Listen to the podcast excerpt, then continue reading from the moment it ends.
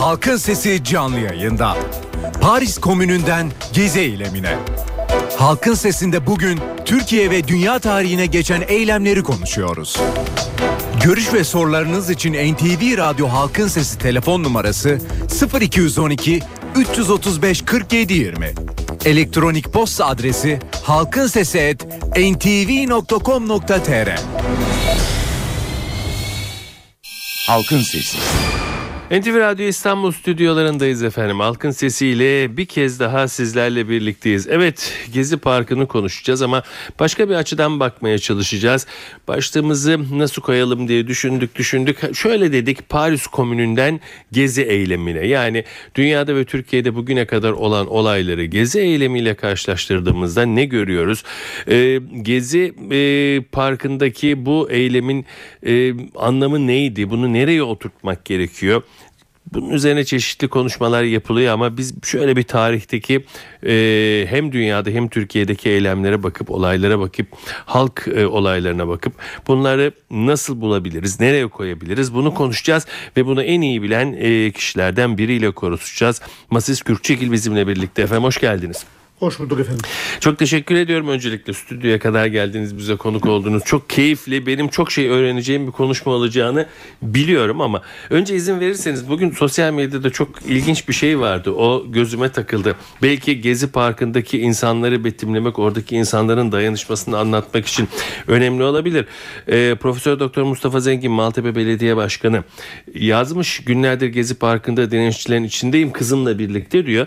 Sonra Kendisi de doktordur aynı zamanda destek de veriyordum diyor. Sonra e, işine gitmek zorunda kalmış ama canımdan çok e, sevdiğim kızımı orada bırakmakta bir an e, tereddüt geçirdim ama sonra diyor o kadar gönül rahatlığıyla o insanlara bıraktım ki diyor ve sonra da, da ardından bir teşekkür yazmış. Huzurluyum çünkü sizler oradaydınız demiş bütün insanlara. İnanıyorum çünkü sizleri halkı seviyorum demiş. E, sevgili kızım ve e, gençler size emanet gibi. Orada e, çok farklı e, bir kitlenin olduğu bir babanın her şeyden önce bir babanın ağzından anlıyoruz. Bir profesörün bir belediye başkanının ötesinde. Ne dersiniz oradaki isterseniz halktan başlayalım. Çok farklı çok bizim görmediğimiz bir kitleydi galiba değil mi? E, şimdi tabii ilerleyen dakikalarda çok daha geniş olarak konuşabiliriz ama bu yaşadığımız olayı anlamlandırmak için çok daha fazla düşünmemiz, tartışmamız gerekecek. Bu mümkündür ki 20. yüzyıl dahil olmak üzere bizim toplumumuzun yaşadığı nadir bir olay. Hı hı. Hatta e, yegane kendi türünde e, biricik olan bir olay denebilir. E, bu insanların orada e, özellikle e, kendi gündelik hayatlarına idame ettirme imkanına kavuştukları son birkaç günde e, yaptıkları ettikleri gündelik hayatları üzerine basında çıkanlara veyahut da orayı ziyaret edenlere gösterdikleri tabii ki bir oyun bir gösteri değil. Hı hı. E, kendi doğallığı içinde gelişen bir şey.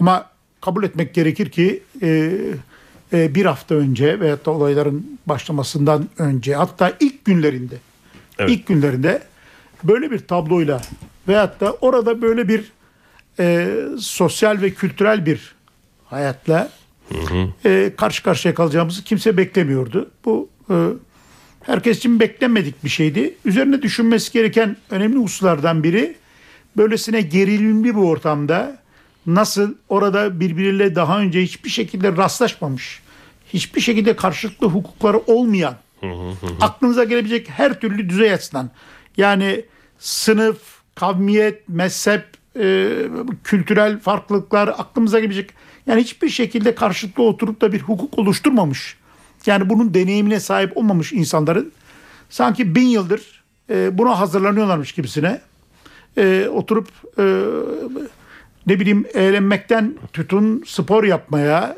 e, kendi yemeklerini e, gündelik hayatlarının her şeyini birlikte yapmaya paylaşmaya ve gelen gideni de dıştalamadan aksine onları da içerecek bir şekilde sürdürmeleri. Yani büyük bir e, olgunluk bir yanıyla ama demek ki e, insanlarda böyle bir şeye ihtiyaç da varmış. Değil mi? Bir açlık varmış. Yani böyle hmm. bir şeyi, bir kardeşliği, bir dayanışmayı, bir paylaşmayı e, yaşamaya bir ihtiyaçları varmış. E, Yani 3-5 gün önce, bir hafta önce, iki hafta önce kimsenin aklına bir şey gelmiyordu. Dolayısıyla bütün yapılması gereken sosyal, siyasi analizlerin ötesinde böyle beşeri, insani, sosyal bir yanı var bu işin. Buna belki de öncelikle değinmenizde e, bir e, yerindelik var. E, gerçekten e, buradan başlamak, o insanların gündelik hayatlarını bu şekilde birlikte örmelerinden hareket etmek bazı başka şeyleri anlamamıza daha yardımcı olabilir.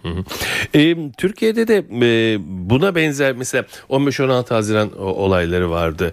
Evet. İlk hemen aklıma gelen. Buna benzer olaylar da var. E, ama bunu farklı kılan bu anlattıklarınızdı galiba değil mi? E, E şimdi şöyle söylemek lazım. Tabii bu kadar e, uzun süre sürecek biraz da mevsim de buna elverişli diyelim. Evet, evet. Uzun süre sürecek e, bir birlikteliği yürütülebilecek bir ortam olmadı. ama sanki E, mevsim 15-16 dediniz- Haziran çünkü nihayetinde Evet, e, onu şey. daha geniş olarak konuşabiliriz. Farklılıklar neydi diye diğerlerinden vesaire falan. E, herkes hareket halinde. Yani Evet. bir yerde duracak haliniz yok. E, do- dolayısıyla e, burada bir bir mekanda gezi onlar için böylesine e, tarih, zaman ve mekandır. Biz genellikle mekanları çok önemsemeyiz. Hep zamandan bahsederiz.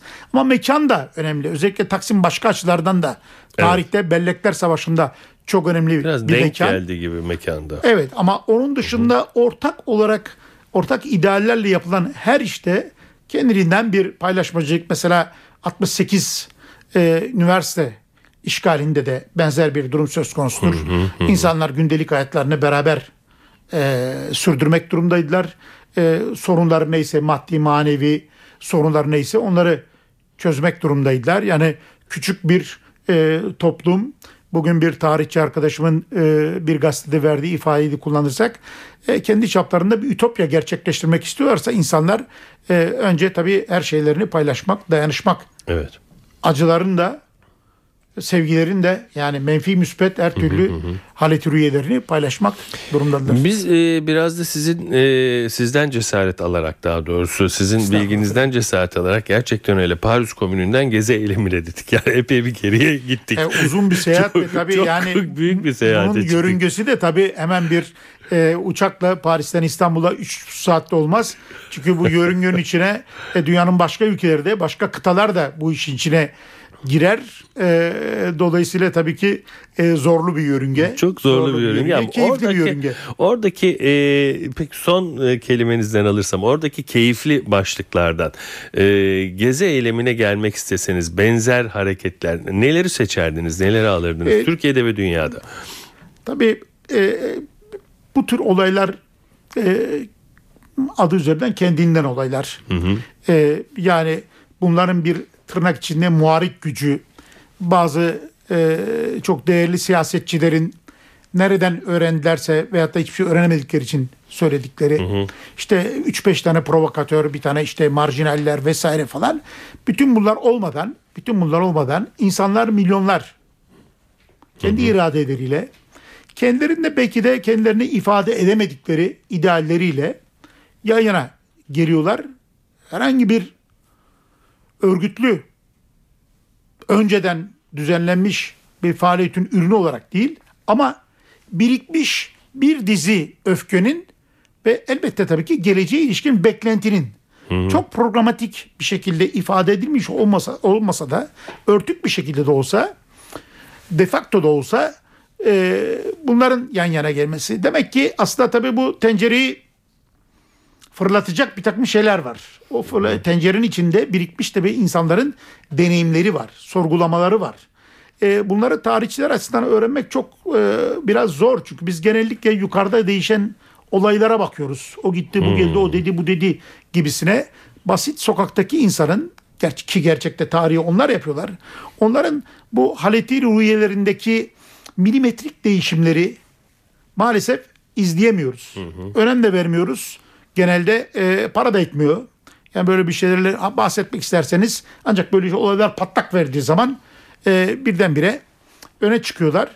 E, oysa e, o insanlar bu kendilerine göre yaşadıkları bir tarihten çıkardıkları derslerle kendi deneyimleri, kendi birikimleriyle e, birdenbire zıvanadan çıkıyorlar. e, veyahut da en güzel 100 metreyi koşmaya niyetleniyorlar. Veyahut da büyük bir maratona başlıyorlar. Tabii duruma göre değişiyor bu hikaye. Ama bütün bunlarda bütün bunlarda öncelikle çok büyük bir sıkışmışlık halin Halit Hürriyesi'nin önemli bir payı var. Paris Komünü'nden bahsettik. Paris Komünü'nde 3. Napolyon e, çok e, askeri maceralara da meraklı bir e, zat-ı muhteremdi. Kendisi zaten 1851 aralığında bir darbeyle gelmişti. 48 ihtilalin ardından askeri macera meraklı derken bu sadece Almanlara karşı değil Meksika'yı da işgal etmeye niyetlenmişti. Velhasıl kelam e, sonra da işte e, Almanlara savaş ilan etti ve Bismarck döneminde e, Almanlara yenildi. Yenilmesinin ardından Fransız ordusu çözüldü. Ve Fransız ordusu teslim alındıktan sonra Paris'te yaşayan tuzkuru insanlar Versay'a çekildiler. Yani aslında Paris Komünü dediniz. Paris'te yaşayan gündelik hayatlarını sürdürmek için kendi emeklerinden başka ellerinde hiçbir gücü olmayan yoksul insanlar herhangi bir şey yapıp da Paris'te bir komünü ilan etmediler. Gitme imkanı olanlar yani Alman işgalinden kaçma imkanı olanları kaçtılar. Tabiri caizse bugünkü tabirler dersek pasaportları olmayanlar, uçağa binmek için ellerinde imkanlar olmayanlar o kentte kaldılar. Kalınca da o muhasara altında, kuşatma altında kendi hayatlarını nasıl idame ettirebilirlerdi en iyi şekilde? Kendi ekmeklerini nasıl sürekli kazanabilirler veyahut da e, kendi gündelik hayatlarını aklımıza gelebilecek her türlü düzeyde idari, iktisadi, sosyal, kültürel düzeylerde nasıl sürdürebilirlerdi? İş başa düştü. Zorda kaldıkları için bunu yaptılar. Yoksa uzaktan bakıldığı zaman işte onlar ayaklandılar ve işte kenti ele geçirdiler, yaktılar, yıktılar, yaptı. Hayır, bir işgal etrafında hayatlarını idame ettirmek durumunda kaldılar. Bu tür örnekleri insanlık tarihinde e, bol miktarda anabiliriz. Yani yakın örnekler var, uzak örnekler var. E, uzak örneklerle belki e, dinleyicilerin de canını sıkmayalım ama e, çok yakın bir örnek verebiliriz. Bolivya'dan bir örnek verebiliriz. Bolivya bildiğiniz gibi Latin Amerika'nın oldukça yoksul ülkelerinden biridir. Haiti'den sonra en yoksul ülkelerinden biridir. 9-10 milyon nüfusu var. 1000 dolar civarında fertlaşan anda milli geliri var. Ee, ve 1980 1997 yılına kadar Bolivya Millet Meclisi'nde toplumun üçte ikisi yerli olmasına rağmen bir tek yerli milletvekili yoktu. Bir tek 92'de bir başkan vekili vardı atamayla gelmişti. Hmm. Bir taraftan böyle bir bir tür apartheid, bir ırk ayrımcılığı söz konusu. Bir taraftan da e, 2000'li yılların arifesinde ve 2000 civarında e, bildiğimiz aslında dünyanın birçok yerinde uygulanan neoliberal politikalar yani her şeyin ticarileştirmesi, havanın suyunun satılır hale gelmesi. Bizim geçtiğimizde suyun satılır hale gelmesi biraz komik bir laftı. Şimdi artık suyu parayla alıyoruz her yerde. Havayı da alır mıyız onu bilemiyorum ama e, bunun üzerine oyunlar yaptıklarına göre demek ki yani biz, bir iki oyun var, tiyatro oyunu var bunun üzerine. Evet. Yani demek ki onu da satır alacağız evet. geçmişte. Böyle bir düş gücü çalışmaya başlamış. Evet yani şimdi orada suyu özelleştirdiler, şöyle özelleştirdiler. Yağmur suyunda özelleştirdiler. Hmm. Yani oluklardan yağmur suyundan gelen suyu kullanamazsınız ve kuyu suyunda kullanamıyorsunuz. Ve böylece suya karşı bir hareket başladı. Sonunda iki kez e, iki başkanı da Mesai'de Lozada'yı da büyük kitle gösterirler sarayı basaraktan. Bu kitle hareketi götürdü. Bu kitle hareketi yönlendiren bir tek siyasi parti yoktu. Yoktu. Bir tek sendika yoktu. Bir tek toplumsal hareket yoktu. Ama parça parça birçok toplumsal hareket vardı. Parça parça birçok sendika vardı birçok mahalle inisiyatifi vardı. Ve bütün bunlar, bütün bunlar yani bir yerden e, sonunda Başbakan'a vekaleten bakan Sayın Bülent Arınç'ın da beyan ettiği üzere diyelim. Hı hı. Mesele tabii ki iki ağaç meselesi değil oraya da geliriz ama işte yağmur suyunda onu kısıtlarsınız bunu kısıtlarsınız sonra bir yerde artık bir yerde patlar. Bu Şimdi e, Bolivya'da provokatör falan yoktu. Hiç kimseyi bulamadılar ondan sonra. Zaten Bolivya'da provokatör besleyecek maaş da veremezsiniz kimseye. Yani buradan kimse oraya provokatörlük yapmak gibi parası maaşı kurtarmaz yani. Ondan sonra velhasıl kelam bunun çok büyük bir halk hareketi olduğu anlaşıldı. Yani insanlar bu kadar sıkıştırıldığı takdirde iki şık kalıyor. Ya buna biat edeceksiniz, bir taba haline geleceksiniz, bir sürü haline geleceksiniz. Veyahut da sonunda e, en azından ben buradayım diyeceksiniz. Birey olarak buradayım. Benim de onurum var. Benim de sözüm var diyeceksiniz. Anladım. Dolayısıyla aklımıza gelebilecek bir dizi Var bir dizi ilgili örnek. bu tür örneklerde yakın uzak yakın uzak Londra'dan New York'tan e, sayın yetkili yetkili e, siyasetçiler şimdi zaten biz doğudaki halk hareketlerine benzemeyiz batıdakine diyorlar. E batıdakilerde provokatör falan yoktu öyle bir iddia yok. Evet. Yani hiçbir zaman e, İngilizler veyahut da Amerikalılar gelip de e, Rus gizli servisi gelip de bizde böyle bir şey çıkardı demiyorlar. Onu açıklamaya çalışıyorlar. Yani bir banka faciası mı e, veyahut da işte WhatsApp'te olduğu gibi bir paylaşım sorunu meselesi ortaya çıkıyor diye. Dolayısıyla e, böyle bir uzun yolculuk yaptığımız zaman e, kendimizi insanlık tarihin içinde daha insani gibi görüyoruz tabii ki. Benim çok ilgimi çeken e, olay e, orada çok genç insanların bulunması Evet. ve o genç insanların eminim ki evlerinde kendi odaları varsa kendi odalarını temizlemezken orada eline çöp torbaları alıp yeri temizlemeleri. Bu çok dikkatimi çekti. Belki o yaşlarda çocuğu olan bir baba olarak çocukları olan bir baba olarak görüyorum. Yani odalara giremiyorsunuz gençlerin ve biz de gençliğimizde belki öyleydik ama orada ellerinde torbalar tek tek yerdeki izmaritleri bile topluyorlardı. Yani bu inanılmaz bir duyarlılık. Bu çok büyük bir E farklılıktı. bu biraz önce söylediğim şeyle belki bağlantılı olabilir. Yine üzerine de tartışma. Ben de şahsi fikrimi söylüyorum. Muhakkak ki e, kesin değil ama tabii çünkü evinde anası babası var. O kendi şeyine bir tür bir rahatlığı var. bu o- kendi işi. O söylediğiniz Ben buradayım söyledim. diyor. Evet, evet. Yani e, iş başa kalıyor ve e, girişiyor işe.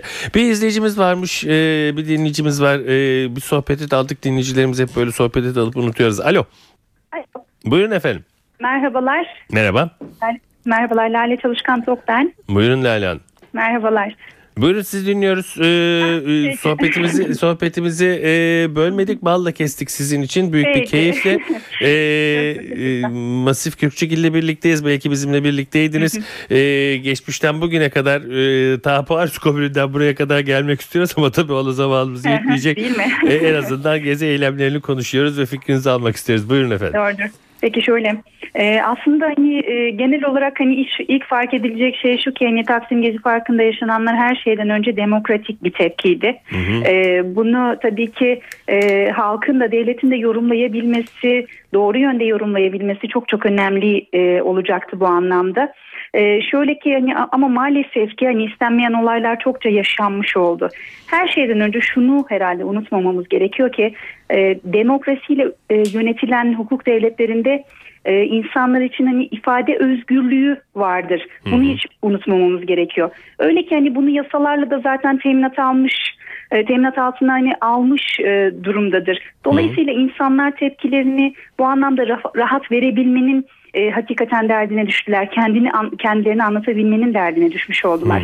Bizler belki halk olarak hani tepkimizi e, dile getirmeliyiz. Kesinlikle dile getirmeliyiz. Ancak bunu en az ziyanla yapmak zorundayız kesinlikle. Ve sesimizi yükseltmek bizim de hakkımız. hani halk olarak baktığımız zaman olaya. Fakat bunu yaparken de kırıp dökmemeliyiz. Bu en önemli e, sonuçlardan birisi belki de. E, buna karşılık olarak da tabii ki e, devletin bu tepkiye kulak vermesi ya da hani e, kulak verme şekli hakikaten çok çok önemli. İstenmeyen o kadar fazla olay yaşandı ki e, hakikaten çok fazla şey kırılıp döküldü bu anlamda. Halbuki hani beklenen şey şu devlet bu noktada daha kucaklayıcı bir politika izlemek durumunda. Hepimizin Evet. ihtiyacı olan da bu. Peki. Çünkü Çok teşekkür ediyorum. Ana temel ihtiyacı Pardon. huzur ve güven ortamı. Evet. E, Peki. Bunu bunu dile getirdi aslında insanlar. Ee, devletin de bu noktada hani biz e, daha sağduyulu e, Davranması yaklaşması gerektiği taraftarıyız. Son günlerde tabii daha yumuşak şeyler de oldu. Daha hani e, imsel yaklaşımlar da oldu. Umarım bu yönde ilerliyor olacaktır. Peki efendim çok teşekkür ediyorum ben bizimle teşekkür olduğunuz için. Sağ olun. Hoşçakalın.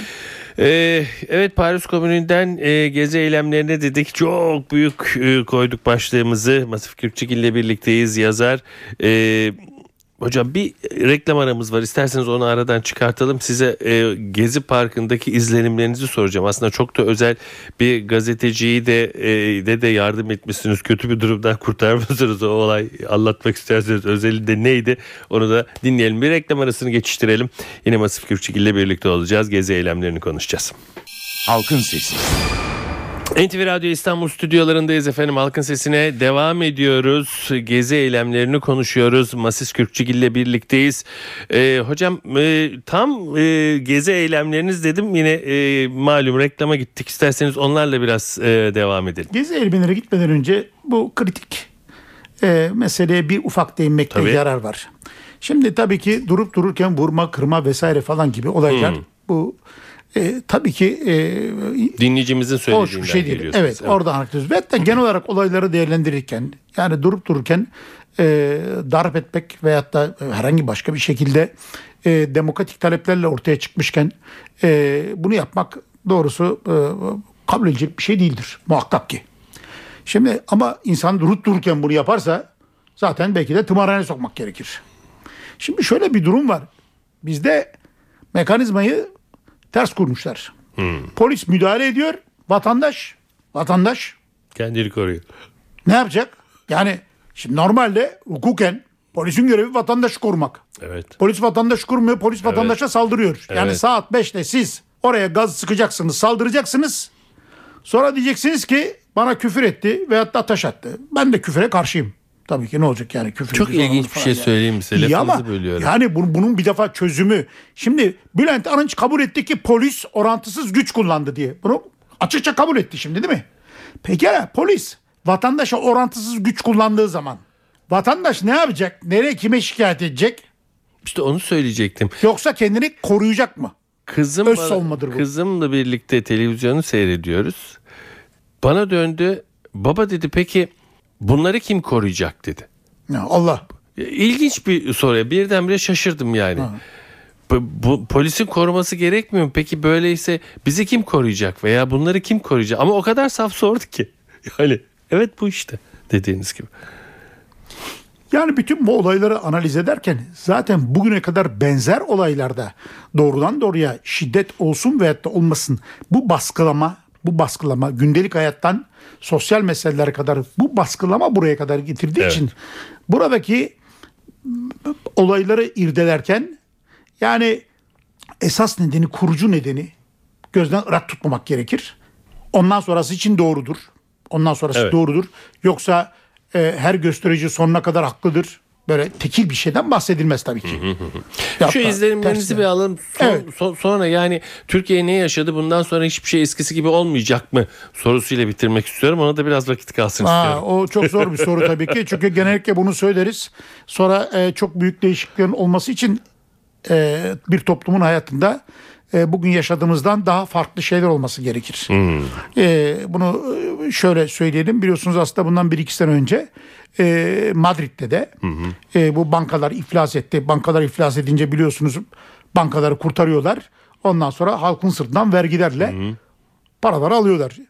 E, ondan sonra bu işsizlik olarak, hayat pahalı olarak ahaliye geri dönüyor ve çok büyük kitle gösterileri oldu. E, ancak başka bir seçenek görmediği için şu veyahut da bu nedenle hemen ardından yapılan seçimlerde tekrardan Merkez Sağ Parti seçimleri kazandı. Dolayısıyla bu ille de şöyle bir sonuca ulaşır diye bir kural yok arkasında. Ee, bir de tarihte böyle e, bir temiz sayfa diye de bir şey yoktur. Ee, yani her zaman için biraz yarıdan başlanır en azından. Çünkü geçmişten birikilen, birik- biriken bir dizi bazen avantajlar bazen dezavantajlar söz konusudur. Yani sıfırdan doğmuyoruz. Ana rahminden de çıkarken sıfırdan doğmuyoruz. Genetik bazı sorunlarımız oluyor. Hatta anamızın e, hamileliği sırasında olan problemler olabiliyor. E, dolayısıyla e, bu olaydan tarihsel olarak büyük bir dönüşüm beklemek e, yerine bu olayın e, gerçekten anlamı ne? E, bunun üzerinde durmak gerekir. Mutlaka yeni olan şeyler var. Çok yeni olan şeyler var. Hatta benim başta da söylediğim gibi e, gözlemim yanılabilirim. Daha hala üzerinde ben de öğrenmeye çalışıyorum. E, bir önceki dönemdekilerde değil yüzyılla kıyaslanmayacak bir şekilde bizim tarihimizde kıyaslanmayacak şekilde bir olay oldu. Bileşimi itibariyle, dağılımı itibariyle 85 vilayettir 67 vilayetinde olaylar oldu diyor İçişleri Bakanı. 640 bin gibi bir rakam verdi. Ee, benim yaşım müsait. Genellikle bunu üçte çarpabilirsiniz polis rakamlarını. Ee, sendikacıların rakamlarını da yarıya indirebilirsiniz. Olabilir yani böyle bir e, durum vaziyetler söz konusu olabilir ama e, daha önceki deneyimlerimizden fotoğraflarla vesaire bu karelerle Bu sizin işler mesleğiniz böyle. bunu çok rahatlıkla görebilirsiniz. yani e, ve bunun bileşimine baktığınız takdirde bunun bileşimi işte çok ilginç. E, Sayın Başbakan'ın Sayın Başdanışmanı e, üç kategori ileri sürüyor. E, bunlardan birincisi diyor gerçekten çevreci olan insanlar. Sanki gerçekten çevreci olanların başka bir fikriyatı yoktur. Ne sanat ne kültür ne herhangi bir siyasal konuda sosyal konuda fikriyat yokmuş gibi yokmuş gibisine. Yani sadece çiçek böcek gibi telakki ediyor herhalde. Onlar samimi çevreciler oluyor. Sanki çevre başka sorunlara bağlı olan bir şey değil. Ha. E, ikinci kategori olaraktan aslında işte illegal örgütler, marjinal örgütler. Polis bunların kaç kişi olduğunu biliyor. Aslında gazeteciler de bunu bilir. Nümayişlerden vesaire fark edebilirsiniz. 3 aşağı 5 yukarı. Evet. Ondan sonra bunların kaç kişi olabilir bilir. Buna da bir rakam ekleyebilirsiniz. O samimi çevrecileri de onların Bir tabiriyle ekleyebilirsiniz. evet. Cumhuriyet Halk Partisi bir de bunu çok tahrik ediyor dedi. Bunun içinde dedi. Ee, buna da bir rakam verebilirsiniz. Gittiniz baktığınız zaman gördüğünüz zaman karelere vesaire falan. Bütün bu üçünün toplamı onda bir bile yapmaz. Yani bu aslında bir analizde, sosyal bir analizde, siyasal bir analizde ihmal edilebilir bir orandır. İhmal edilebilir bir orandır. Yaklaşık çünkü 2 milyon civarından insandan bahsediyoruz. Ve bunların çoğunun aslında bir araştırma çıkmış galiba. Bugün bir gazetede e, kısmen var. %70'i ilk defa bir siyasi olaya katılıyor. Gezici Araştırma Şirketi'nden Murat Gezici de bir araştırma yapıp hemen o gün bize gönderdi. Ee, hakkını yememek lazım. Çok güzel bir araştırmaydı. Daha da yüksek %80'lere varan Olabilir. ilk kez bu meydanlara çıkıyorum diyor. Ee, %70'in üzerinde herhangi bir siyasi görüşü yok. Yani bir Evet. politik görüşünüz var mı diyor. Hayır kendini apolitik olarak Evet. e, nitelendiriyor. Böyle de bir araştırma var gerçekten. Dolayısıyla dolayısıyla bu başdanışmanlık mesleği de bizim için aslında bir yük. Yani e, kaldırmak lazım. Boşuna vergilerimizle maaş ödeniyor olabilir. E, gördüğünüz gibi çünkü ondan sonra araştırma bunları fos çıkarıyor. Yani üç tane kategori koyuyorsunuz. Meseleyi anlamaktan aciz kalıyorsunuz bu durumda. Meseleyi anlamaktan aciz kaldığınız zaman da o takdirde ben bunları hamam böceği gibi ezerim diye düşünüyorsun. Bir şey sorup bitirmek istiyorum izninizle zaman sıkıştırıyor. Şimdi yeni bir yere geçildi bana göre. Bugün Evet. e, Taksim platformunun e, Başbakan Yardımcısı Sayın Arıç'la görüşmesinden sonra bir takım istekler söylendi. E, bu istekler yerine getirilmedikçe de Gezi Parkı'nda eylemlerin devam edeceği söylendi. Evet. Ne görüyorsunuz önde efendim? Valla çok zor çünkü e, yani onların baktığı açıyla bu işin siyasetin bir rasyonelitesi yoktur. E, siyasette tabii ki yanılsamalar söz konusudur. E, ideolojiler söz konusudur muhakkak ki. E, tabii ki geleceğe yönelik olan perspektiflerde de e, ortaklaşmak pek mümkün değildir. Hepimiz biliyoruz ki şu anda Tayyip Erdoğan'ın önündeki temel sorunlar e, bir başkanlık, yarı başkanlık, cumhurbaşkanlığı, anayasa değişikliği, erken seçim, yerel seçim vesaire falan. Ee, bazı gazeteci arkadaşlar onlar dediler ki şu andan itibaren %50'yi zor tutuyorum dediği zaman %50'yi konsolide etmeyi düşündü. Yani artık 2007'deki gibi bir balkon konuşması gündemde değil.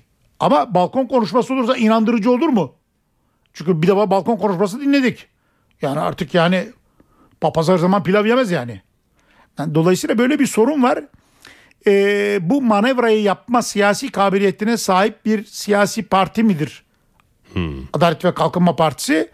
Ben o kanıda değilim. Öyle bir şeye ihtiyacı da yok. Çünkü iktidar nasıl ele geçirildiyse, nasıl sürdürüldüyse e, buradan sonra da bir pansumanla bu iş böyle atlatılacaktır. Çünkü Sayın Bülent Arıç'ın da meseleyi iki ağaç kesildi ama bu derdimiz bir türlü anlatılamadı ya indirgemesi bunu gösteriyor. Çünkü mesela ağaç meselesi değil. Mesele çok daha köklü bir mesele. Mesele sadece gezi meselesi de değil. Mesele sadece kışla meselesi de değil. Bu bir zihniyet. Bu politikalar her şeyi betonlaştırıyor bir. İkincisi bir tarihsel hesaplaşma var. Taksim bakın ne dedi? Sayın Başbakan dedi ki 1 Mayıs'tan önce hemen önce değil daha önce dedi ki 1 Mayıs gösteri alanı olmayacak dedi. Ondan sonra dedi ve şu anda sürekli gösteri alanı. Demek ki insanlarda böyle bir ihtiyaç var. Sen bu işe nasıl karar veriyorsun? Ama bununla yüzleşebilir mi? Bununla yüzleşebilir mi? Daha Ee, epey bir onların var. tercihi yüzleşilebilir Anladım. yapmak istiyorsanız ama e, bu yapıyı değiştirmeniz için siyasi partiler yasasını değiştireceksiniz, seçim yasasını değiştireceksiniz. Demokratikleşme bütün bunlar da olmadıktan sonra kendi içinde olmadıktan sonra e, dışındakine yani Peki. Sayın Masis Kürkçegil çok teşekkür ediyorum efendim bizimle Ben birlikte olduğunuz ederim. uzunca zamanı bizimle geçirdiğiniz için sağ olun efendim. Evet efendim bugün e, Paris Komünü'nden gezi eylemine dedik. E, çok geniş bir alan tuttuk. Çünkü konuğumuzun e, gerçekten engin bilgisine güveniyorduk. Yazar Masis Kürkçegil bizimle birlikteydi. Evet böylece halkın sesinin sonuna geldik. Evet doğanın dengesi yerinde oldukça ırmaklar yolunda aktıkça yarın halkın sesinde yine sizinle birlikte olmayı diliyoruz. Yapımda ve yayında emeği geçen tüm NTV Radyo ekibi adına ben Sedat Küçükay. Saygılar sunarım efendim. Halkın Sesi.